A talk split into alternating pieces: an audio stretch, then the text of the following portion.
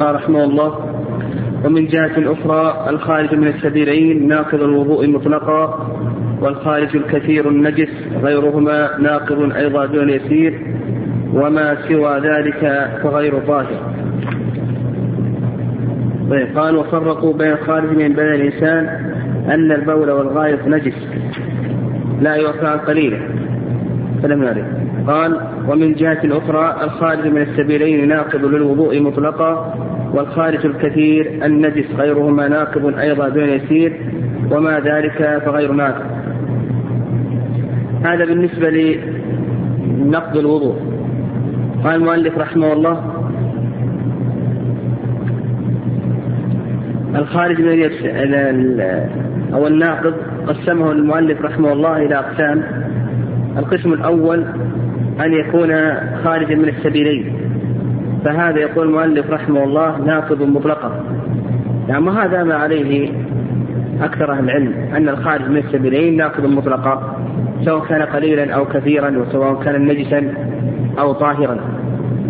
فمثلا القليل قليل البول أو كثيره. نجس كالبول والغائط والدم. طاهر مثل الولد. لو أن المرأة ولدت ولم تر دما فالولد طاهر.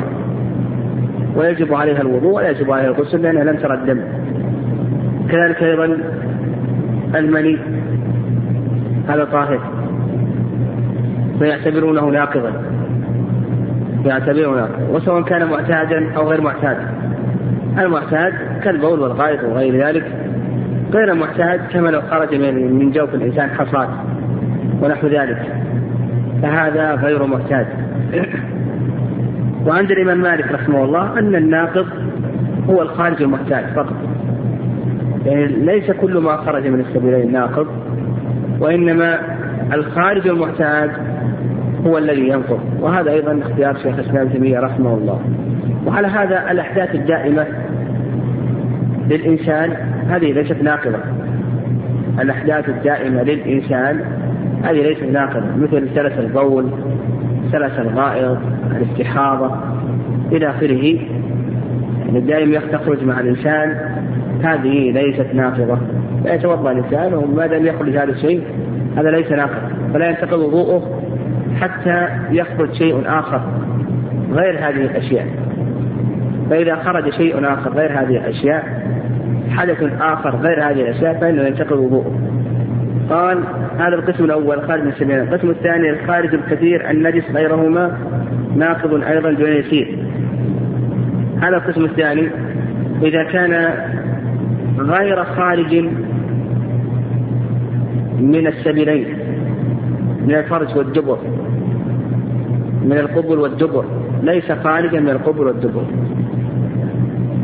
فقال المؤلف رحمه الله غيرهما يعني غير البول والغائط إن كان بولا وغائطا يقول بأنه ناقض إن كان غير بول وغائط كالدم والقيء ونحو ذلك فيقول إن كان كثيرا فهو ناقض وإن كان غير كثير فليس ليس ناقضا إن كان كثيرا فهو ناقض وإن كان غير كثير فإنه ليس ناقض والصواب بذلك أن الدم الخارج من غير الفرج وأن القيء أن هذه الأشياء ليست ناقضة. وأيضا قول المؤلف رحمه الله النجس هذا أيضا يفيد أن الدم الخارج نجس وأن القيء نجس أن الدم الخارج من غير الفرج أنه نجس وأن الدم آه، وأن القيء نجس.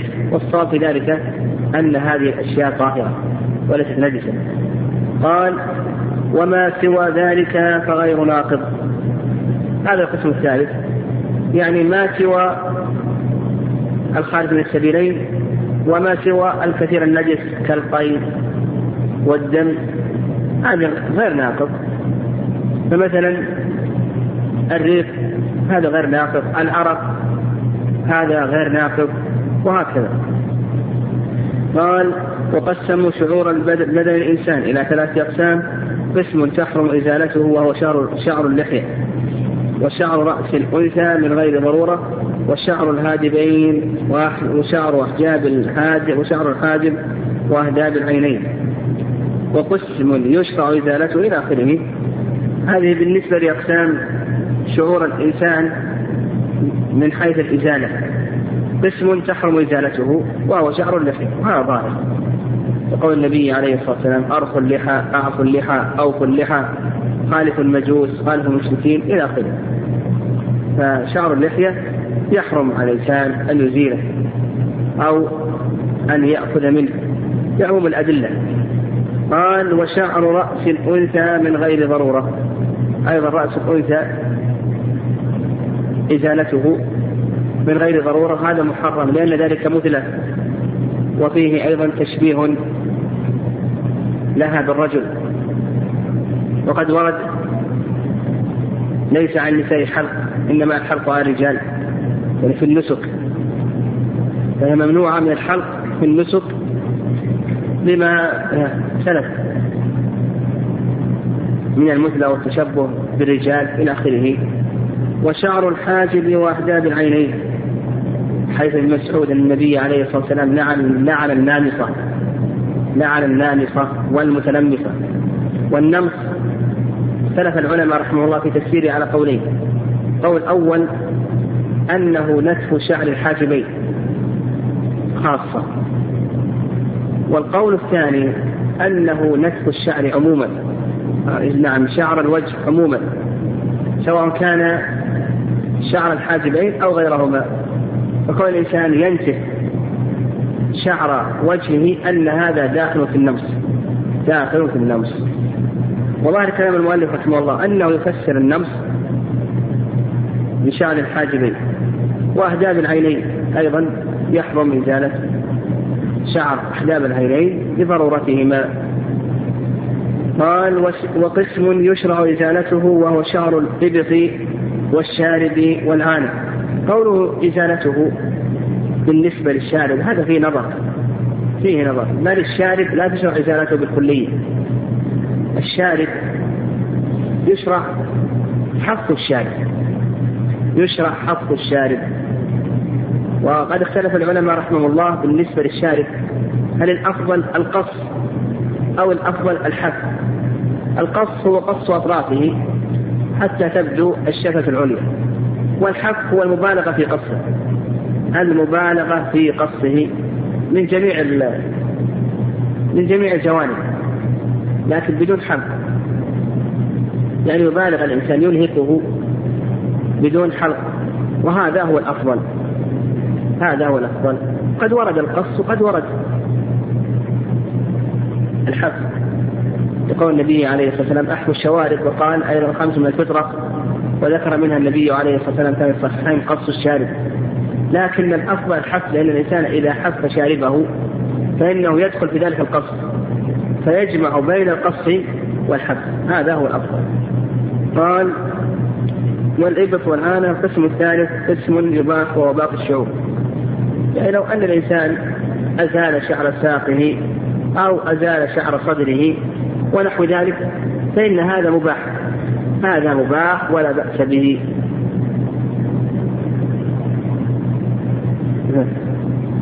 ما لم يكن في ذلك تشبه بالمرأة أو نحو ذلك. يعني ما لم يترتب على ذلك محذور شر وإلا فالأصل في ذلك أنه مباح ولا بأس به. قال وفرقوا بين مس المرأة بشهوة وبغير شهوة فنقضوا بالأول الوضوء وحرموا ذلك على الصائم وعلى المحرم بحج أو عمرة بخلاف المس بغير شهوة إلى آخره. أيضا مس المرأة بالنسبة للشهوة وغيره ينقسم إلى قسمين القسم الأول القسم الأول أن يكون مسها بشهوة. فهذا على المشهور مذهب أنه ينقض الوضوء. ينقض الوضوء. إذا مس الإنسان امرأته بشهوة ينقض الوضوء. والصواب في ذلك أنه لا ينقض. هذا هو الصواب. ومذهب حنيفة رحمه الله. صار أنه لا ينقض أيضا يقول حرموا ذلك على الصائم وعن المحرم بحج أو عمرة. المحرم بحج أو عمرة يحرم عليه أن يمس امرأته بشهوة أو يمس سريته بشهوة. ملك اليمين كما أن هذه الأشياء ناقضة أيضا يحرم عليه أن يمس امرأته أو سريته بشهوة. وكون ذلك حرام على الصائم يعني كون الإنسان يحرم على الصائم أن يمس امرأته بشهوة إلى آخره هذا فيه نظر. نعم فيه نظر. إلا إذا كان يعرف من نفسه أنه سيحصل منه إنزال يعرف من نفسه أنه سيحصل منه إنزال فإنه يحرم عليه. فأصبح عندنا مس المرأة بشهوة الصواب أنه ليس ناقض للوضوء ويحرم على المحرم بحج أو عمرة. يحرم على المحرم بحج أو عمرة. و أما الصائم فهذا فيه تفصيل. الصائم هذا نقول فيه تفصيل. إن كان الإنسان يعرف من نفسه أنه إذا مس امرأته لشهوة أنه سيحصل منه إنزال فإن هذا محرم ولا يجوز. وإن كان لا يعرف من نفسه أنه سيحصل منه إنزال فإن هذا جائز ولا بأس به. قال وفرقوا بين الخارج من الذكر منه نجس لا يعفى عن يسيره ويوجب غسله ونقض الوضوء به وهو البول. ومنه نجس ينقض الوضوء ويجب غسله وغسل الذكر والانثيين وهم منه وهو المدي ومنه طاهر يوجب الغسل وهو المني أيضا الخارج من الذكر يقول المؤلف رحمه الله بأنه أقسام. القسم الأول منه نجس لا يعفى عن يسيره ويوجب غسله والنقض الوضوء به. القسم الأول البول. البول. البول يقول المؤلف رحمه الله نجس وهذا بالإجماع. لا يعفى عن يسيره. وهذا موضع خلاف. هل يعفى عن يسير البول أو لا يعفى عن يسيره؟ وتقدم أن أشرنا أن شيخ الإسلام يرى العفو عن سائر النجاسات ولذلك أحاديث الاستجمار. ويوجب غسله. ظاهر البول يجب غسله. ونقض الوضوء به. وهذا بالإجماع. ما لم يكن سلسا فإنه موضع خلاف هل السلس ناقض أو ليس ناقضا؟ إلى آخره. القسم الثاني قال ومنه نجس ينقض الوضوء ويوجب غسله وغسل الذكر والأنثيين. هذا المجي القسم الثاني المجي ينقض الوضوء. هذا ظاهر. ويوجب غسله. هذا المذهب. عند شيخ الإسلام تيمية رحمه الله أن المدي طهارته مخففة. يكفي فيه النظر. لا يجب الغسل وإنما يكفي فيه النظر. وغسل الذكر والأنثيين منه غسل الذكر والأنثيين يعني إذا خرج من الإنسان مدي فإنه يجب عليه أن يغسل ذكره وأنثيه. يجب عليه أن يغسل الذكر والانثيه و استدلوا بأمر النبي عليه الصلاة والسلام في حديث علي بغسل الذكر والأنثيين. والأمر بغسل الذكر والأنثيين هذا ضعفه بعض أهل العلم.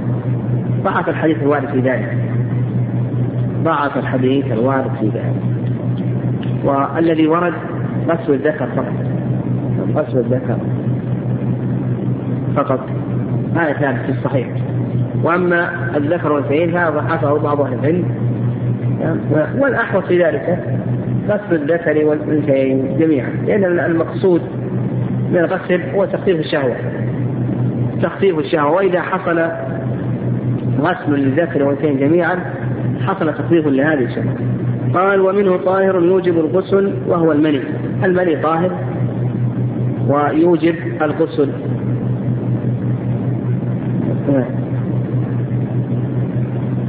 يوجب الغسل. أما البول فتقدم أنه يوجب الوضوء. هذا يوجب الغسل.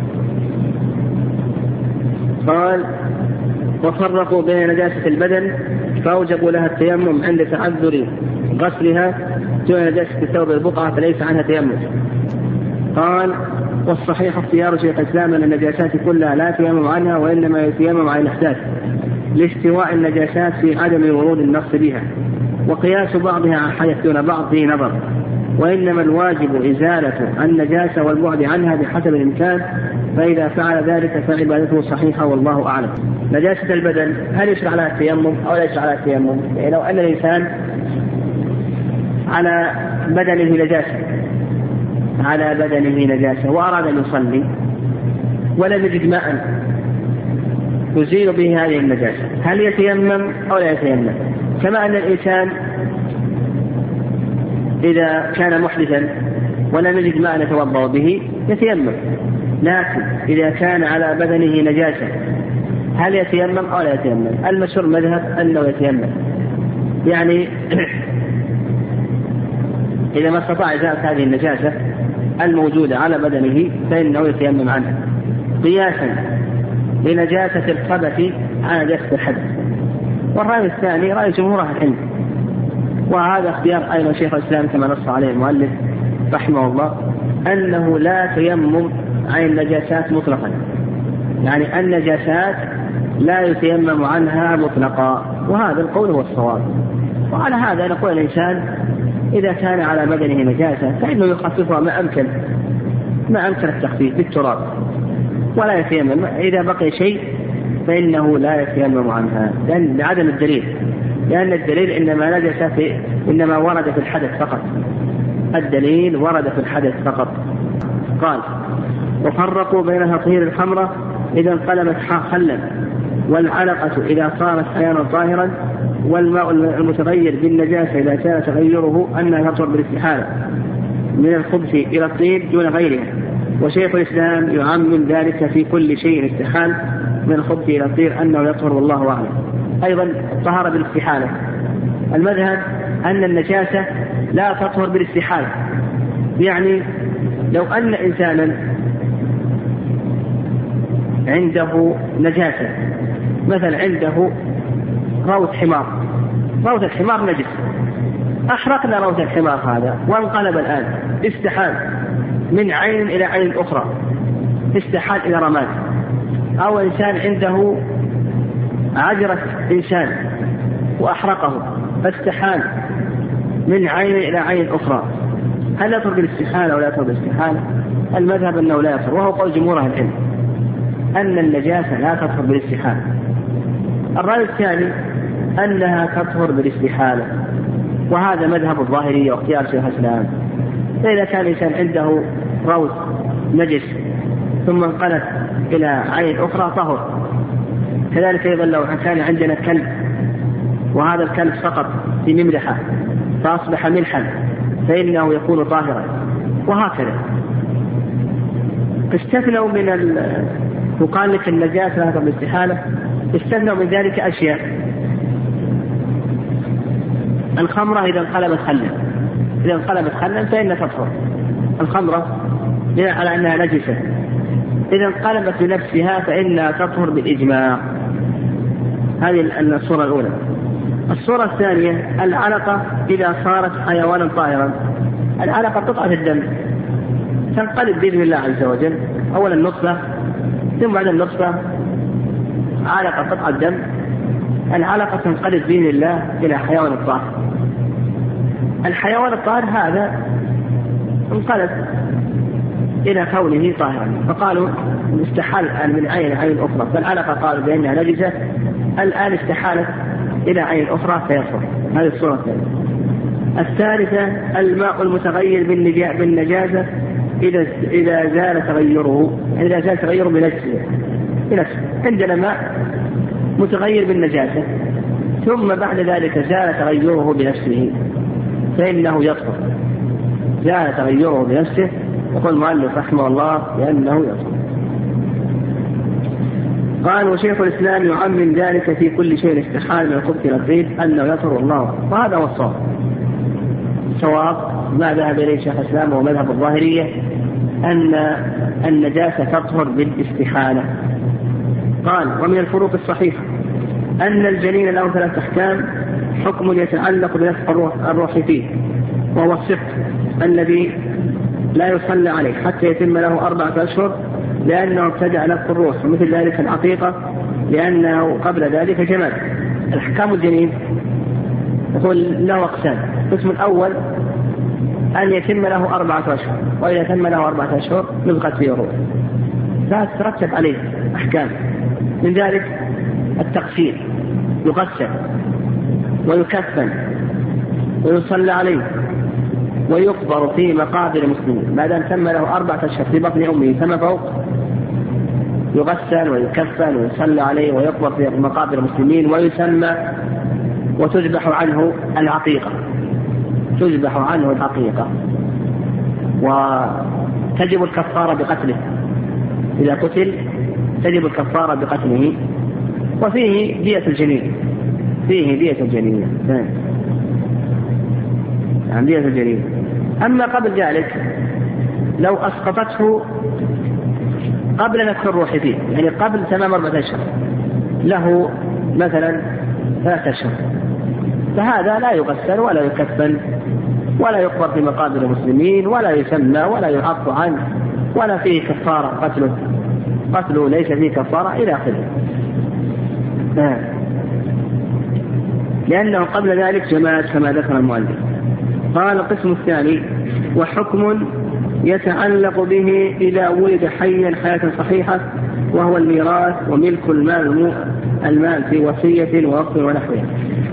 القسم الثاني إذا ولد تم له أربعة أشهر واكتمل حمله ثم ولد نعم. وبعد أن ولد واستهل صارقا يعني ولد ووجد فيه بعد الولادة علامة من علامات الحياة هذا له أحكام أخرى وهي الميراث يرث يرث. الجنين إذا أسقط ما يرث. هذا إذا ولد وبعد الولادة وجدت فيه علامة من علامات الحياة نقول بأنه يرث. فلا يرث إلا بعد ولادته ووجود علامة من علامات الحياة. أيضا يملك المال الموقوف يملك المال الموقوف. يعني لو أن شخصا وقف عليه فإنه إذا أصدق ما يرث يعني قال هذه وقف على زيد. الحمل. إذا ولد وجد فيه علامة الحياة ملك الوقت أيضا الوصية لو أوصي له مثلا ببيت أو كتاب ونحو ذلك فإنه يملك هذه الوصية إذا ولد ووجدت فيه علامة من علامات الحياة. وهكذا قال وبقية الأحكام كالنفاس والعدة والاستمرار وما تصير به أمة أم ولا أم ولد ونحوها تتعلق بتخليقه ولو خلقة خفيفة هذا القسم الثالث. أحكام أخرى تتعلق بهذا الجنين. إذا ابتدأ خلقه إذا ابتدأ خلقه. ومتى يبتدأ خلق الجنين؟ الجنين أربعون يوما. نطفة. ثم يكون مثل ذلك علقة قطعة دم. ثم يكون مثل ذلك مضغة. فبعد الثمانين بعد الثمانين يبدأ تخليقه. يعني بعد الثمانين يبدأ تخليقه. يعني يكون مخلق.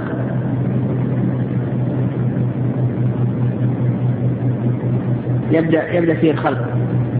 لكن كونه يخلق في ما يسمى مباشر هذا نادر. نادر. لأنه مضغة. المضغة هذه تحتمل التخليق وتحتمل عدم التخليق. لكن إذا تم له تسعون يوما هذا الغالب أنه بدأ تخليق.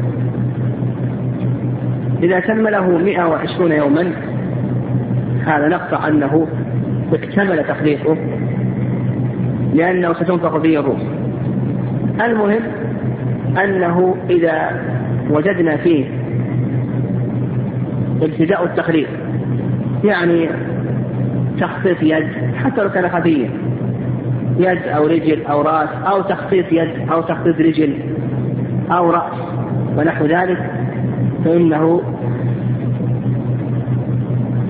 يترتب عليه أحكام إذا استوت أمه. منها من هذه الأحكام النفاس. المرأة تكون نفاسا بذلك يعني إذا ألقت هذه المضغة أو العلقة من الدم ولم يبدأ فيه التخليق لا تكون نفاسا لا تأخذ أحكام النفس وإنما الدم الذي معها دم فساد. إذا كان بعد ابتداء التحقيق تكون نفاذ الاستبراء العدة أيضا. العدة. إذا ابتدأ تخليقه تنتهي من عدتها لأن عدة الحامل يكون بأي شيء؟ بوضع الحمل إذا كان ما ابتدأ تخليقه لو أن امرأة طلقت أو توفي عنها زوجها وألقت هذه المضغة وهذه المضغة لم يبدأ التخليق فيها تخرج من العدة ولا تخرج؟ ها؟ نقول لا تخرج من العدة لكن إذا كان ابتدأ التخليق فإنها تخرج من العدة كذلك أيضا الاستبراء هذا يتعلق بملك اليمين وكذلك أيضا يتعلق بالزوجة الحرة في المواضع أو نقول يتعلق بملك اليمين وبالزوجة الحرة في المواضع التي يقتصر فيها على الاستبراء وغيرها وغيرهما فاستبراء هؤلاء استبراء هؤلاء إن وضعت ما تبين فيه خلق إنسان فإنها تكون ماذا؟ إن وضعت ما تبين فيه خلق إنسان فإنها تكون ها؟ يكون استبراء. يعني إذا ابتدأ فيه خلق إنسان يكون استبراء. فمثلا إنسان عنده ملك يمين وهو يطأها وأراد بيعها. حامل. ثم وضعت ما تبين فيه خلق الإنسان فخاف أن تبين براءة رحمها. أو مثلا ثانية أرادت تستبرئ نفسها ووضعت ما تبين فيه خلق الإنسان فإنها إذا وضعت ما تبين فيه خلق الإنسان فإن الآن حصل لها استبراء لا تتزوج وهكذا. أو المهاجرة هذا في بلاد الكفار بلاد المسلمين أو المسبية استبرأ كما سبق. نعم. قال رحمه الله ومن الفروق الصحيحة أن تصوير ذوات الأرواح لا يحل وتصوير الأشجار والقصور والمراكب ونحوها جائز. طيب هذا أيضا الفرق يتعلق بالتصوير. الفرق هذا يتعلق بالتصوير يقول المؤلف رحمه الله. تصوير ذوات الأرواح لا يحل. التصوير ينقسم إلى أقسام يعني ينقسم إلى أقسام. تصوير باليد نقول ينقسم إلى أقسام. القسم الأول تصوير ذوات الأرواح. فنقول بأن هذا محرم ولا يجوز بل هو من كبائر الذنوب. كان النبي عليه الصلاة والسلام قال كل مصور في النار. يجعل له بكل صورة صورها يوم القيامة نفسا يعذب بها.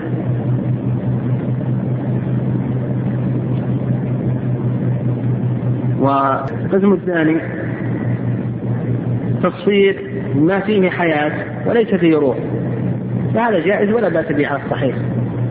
موضع خلاف لكن جمهور العلم أن تصوير ما فيه حياة وليس فيه روح أنه جائز ولا بأس به. مثل تصوير تصوير الأشجار والزروع هذه فيها حياة لكن ليس فيها روح. فالصواب أنه جائز ولا بأس به. ومنع من ذلك بعض السلف لقول النبي لقول الله عز وجل في القدسي ومن أظلم من ذهب يخلق كخلقه فليخلق حبة وليخلق شعيرا. وهذه فيها حياة وليس فيها روح. لكن الصواب ما ذهب إليه جمهور العلم رحمهم الله وهو الوارد عن ابن عباس رضي الله تعالى عنهما. القسم الثالث تصوير ما لا حياة فيه ولا روح. كما قال المؤلف رحمه الله كالقصور والمراكب ونحوها فإن هذا جائز ولا بأس به. قال وفرقوا بين المشهود عليه بين ما يقبل فيه رجلان أو رجل أو رجل وامرأتان أو رجل ويمين كالأموال ونحوها وبين ما يقبل فيه رجلان فأكثر كالقصاص والحدود غير الزنا وبين ما يقبل فيها الرجال وهو من يدعي الفقر إلى آخره. هذا الفرق يتعلق بعدد بعدد الشهود. فيقول المؤلف رحمه الله بأنه ينقسم إلى أقسام. القسم الأول ما يقبل فيه رجلان. يقبل فيه رجلان أو رجل وامرأتان أو رجل ويمين المدعي. رجلان أو رجل وامرأتان أو رجل ويمين. وهذا فيما يتعلق بالأموال. فيما يتعلق بالأموال نعم والصحيح أيضا وقال لك المؤلف رجلان أو رجل امرأتان أو رجل يمين كالأموال ونحوه والصحيح أيضا أربع نسوة. والصحيح أيضا أربع نسوة. هذا القسم الأول. القسم الثاني بين ما يقبل فيه رجلان فأكثر كالقصاص والحدود غير الزنا. القصاص قتل النفس. الحدود آه، حد القذف أيضا عقوبة الشرب إلى آخره حد السرقة إلى آخره. يقول المؤلف رحمه الله لا بد فيه من رجلين. وظاهر كلام المؤلف أن النساء لا يقبلن في ذلك. نعم وهذا هو المشهور المذهب وقول أكثر العلم. والصواب أن المرأة كالرجل في ذلك. و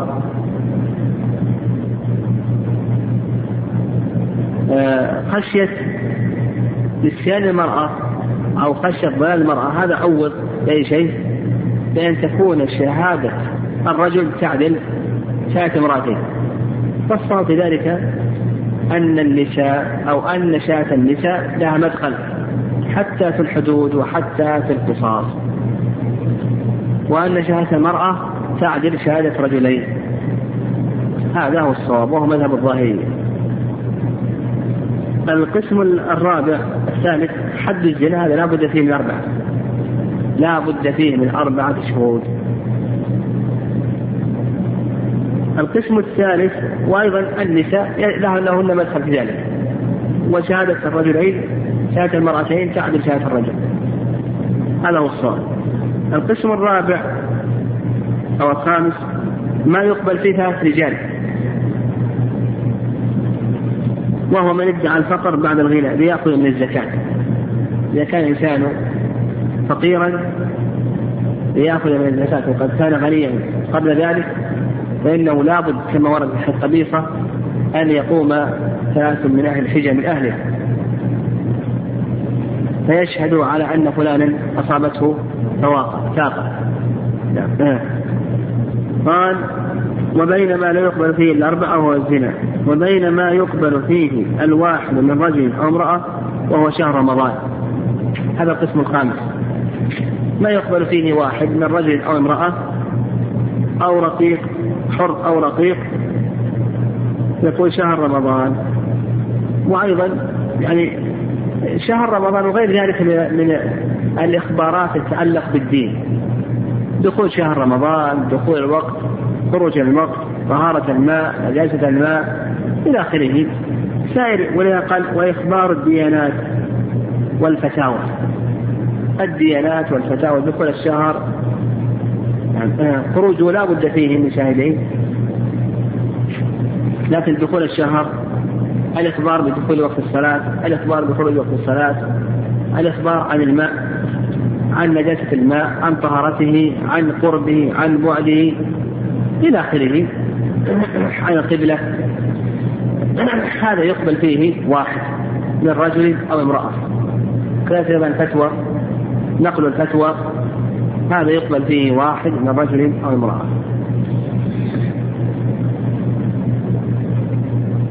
القسم الثالث قال وبين ما تقبل فيه شهادة امرأة واحدة وهو ما لا يطلع عليه إلا النساء غالبا. ما يطلع عليه إلا النساء غالبا تقبل فيه شهادة امرأة واحدة. كالبكارة والثيوبة والرضاء. الرضاء شهد أنها أرضعت أو أن هذه بكر أو أنها ثيب آه. الأشياء التي لا يطلع عليها إلا النساء غالبا وتكون في معزل. من الرجال فإنه يقبل فيه شهادة امرأة واحدة فقط. كما مثلنا نعم. نعم. قال وبين ما يقبل فيه قول طبيب واحد أو بيطار أو بيطار واحد. هذا السابق فرق السابق. وهو داء الآدمي والدواب ونحوها. نعم. داء الآدم والدواب ونحوها. يعني الآدمي بالنسبة لما يتعلق بدائه ومرضه يقبل فيه قول واحد. قول واحد. مثلا إذا قال الطبيب بأن هذا المرض يحتاج إلى أن تجلس الصلاة أو يحتاج إلى أن تفطر في رمضان. نقول يقبل قوله. نقول يقبل قوله.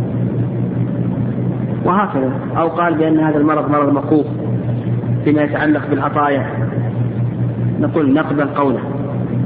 أيضا البيطار في ما يتعلق بالدواب إذا قال بأن هذا مرض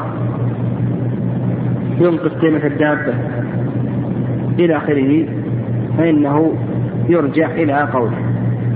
يعني نرجع إلى قوله.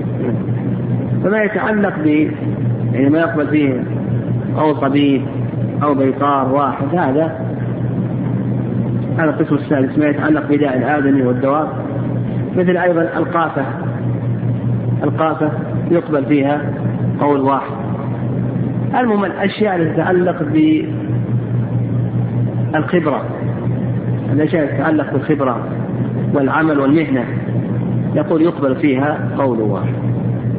قال ومن الفروق الصحيحة في أوقات النهي عن النوافل كلها إلا سنة الفجر قبلها. وعادة جماعة أقيمت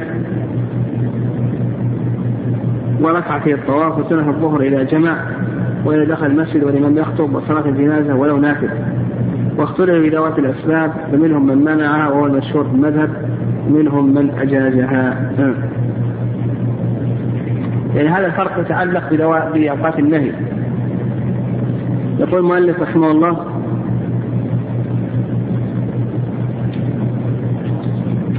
في أوقات النهي ينهى عن النوافل كلها إلا استثنى المذهب. يعني المذهب ينهى عن عن النوافل. لأن يعني النبي عليه الصلاة والسلام نهى في حديث سعيد حديث عمر حديث أبي هريرة حديث عقبة بن عامر حديث كثيرة حديث ابن عباس. الأحاديث كثيرة في النهي عن عن الصلاة في أوقات النهي. لكن استثنى المؤلف قال إلا سنة الفجر قبله. وهذا بناء على أن النهي يبدأ من طلوع الفجر. المذهب أن النهي يبدأ من طلوع الفجر. من طلوع الفجر الثاني. إذا قلنا بأن النهي يبدأ من طلوع الفجر الثاني فإنه يستثنى من النهي ماذا؟ ها؟ نستثنى من النهي سنة البدر كما حديث عائشة حديث حفصة وغيرهما وإذا قلنا بأنه يبدأ من الصلاة النهي كما هو قول الشافعي فإنه لا يكون هنا استثناء الثاني وإعادة جماعة أقيمت أيضا إذا أقيمت وهو في المسجد مثلا أقيمت صلى ثم جاء إلى مسجد مثلا صلى ثم جاء إلى المسجد.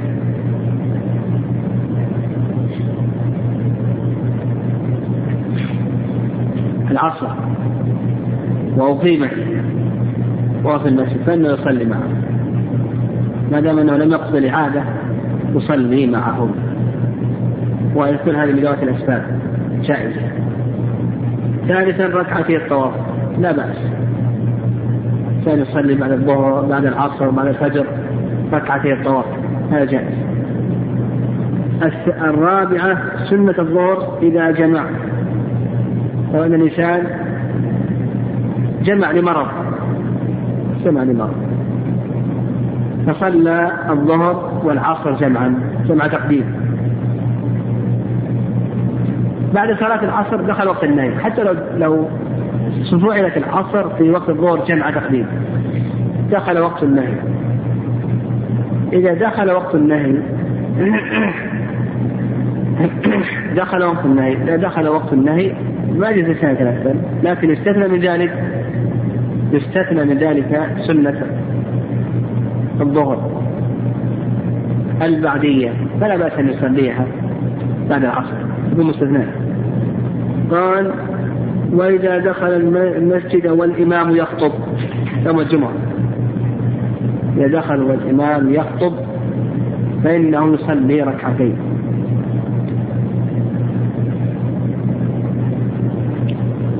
وأيضا قد تكون خطبته في وقت النهي لأنه على المذهب يجوز تجوز الجمعة قبل الزوال فقد يبدأ بالخطبة قبل الزوال ثم يدخل الإنسان في وقت النهي في وقت الاستواء فيقول لا بأس تصلي ركعتين وصلاة الجنازة ولو نافلة. أيضا صلاة الجنازة في وقتين طويلين.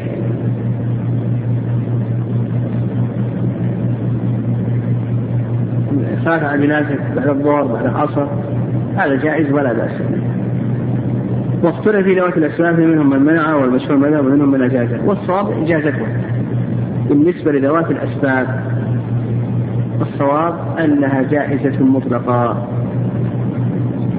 هذا القاعدة نقول الصواب في ذوات الأسباب أنها جائزة مطلقة. في أوقات النهي. ويدخل في ذلك ما ذكره المؤلف رحمه الله. مثل الركعة في الطواف مثل تحية المسجد مثل عاش الجماعة مثل صلاة الجنازة إلى آخره. فنقول الصحيح في ذلك أن ذوات الأسباب تشرع في أوقات النهي والأدلة على ذلك كثيرة. أدلة على ذلك كثيرة. منها قول النبي عليه الصلاة والسلام إذا دخل أحدكم المسجد فلا يجلس حتى يصلي ركعتين وهذا يشمل كل وقت. وعن حديث ابن عمر لا تتحرى بصلاتكم طلوع الشمس ولا غروبها. فالنبي عليه الصلاة والسلام نهى عن التحري وهذا يقول في النافلة مطلقة. أما النافلة ذات السبب فهو لم يتحرها. النافلة ذات السبب نقول بأنه لم يتحرها. وإنما فعلها لأجل ماذا؟ لأجل السبب هذا هو الصواب. ويدخل في ذلك ما ذكره المؤلف رحمه الله. والله أعلم.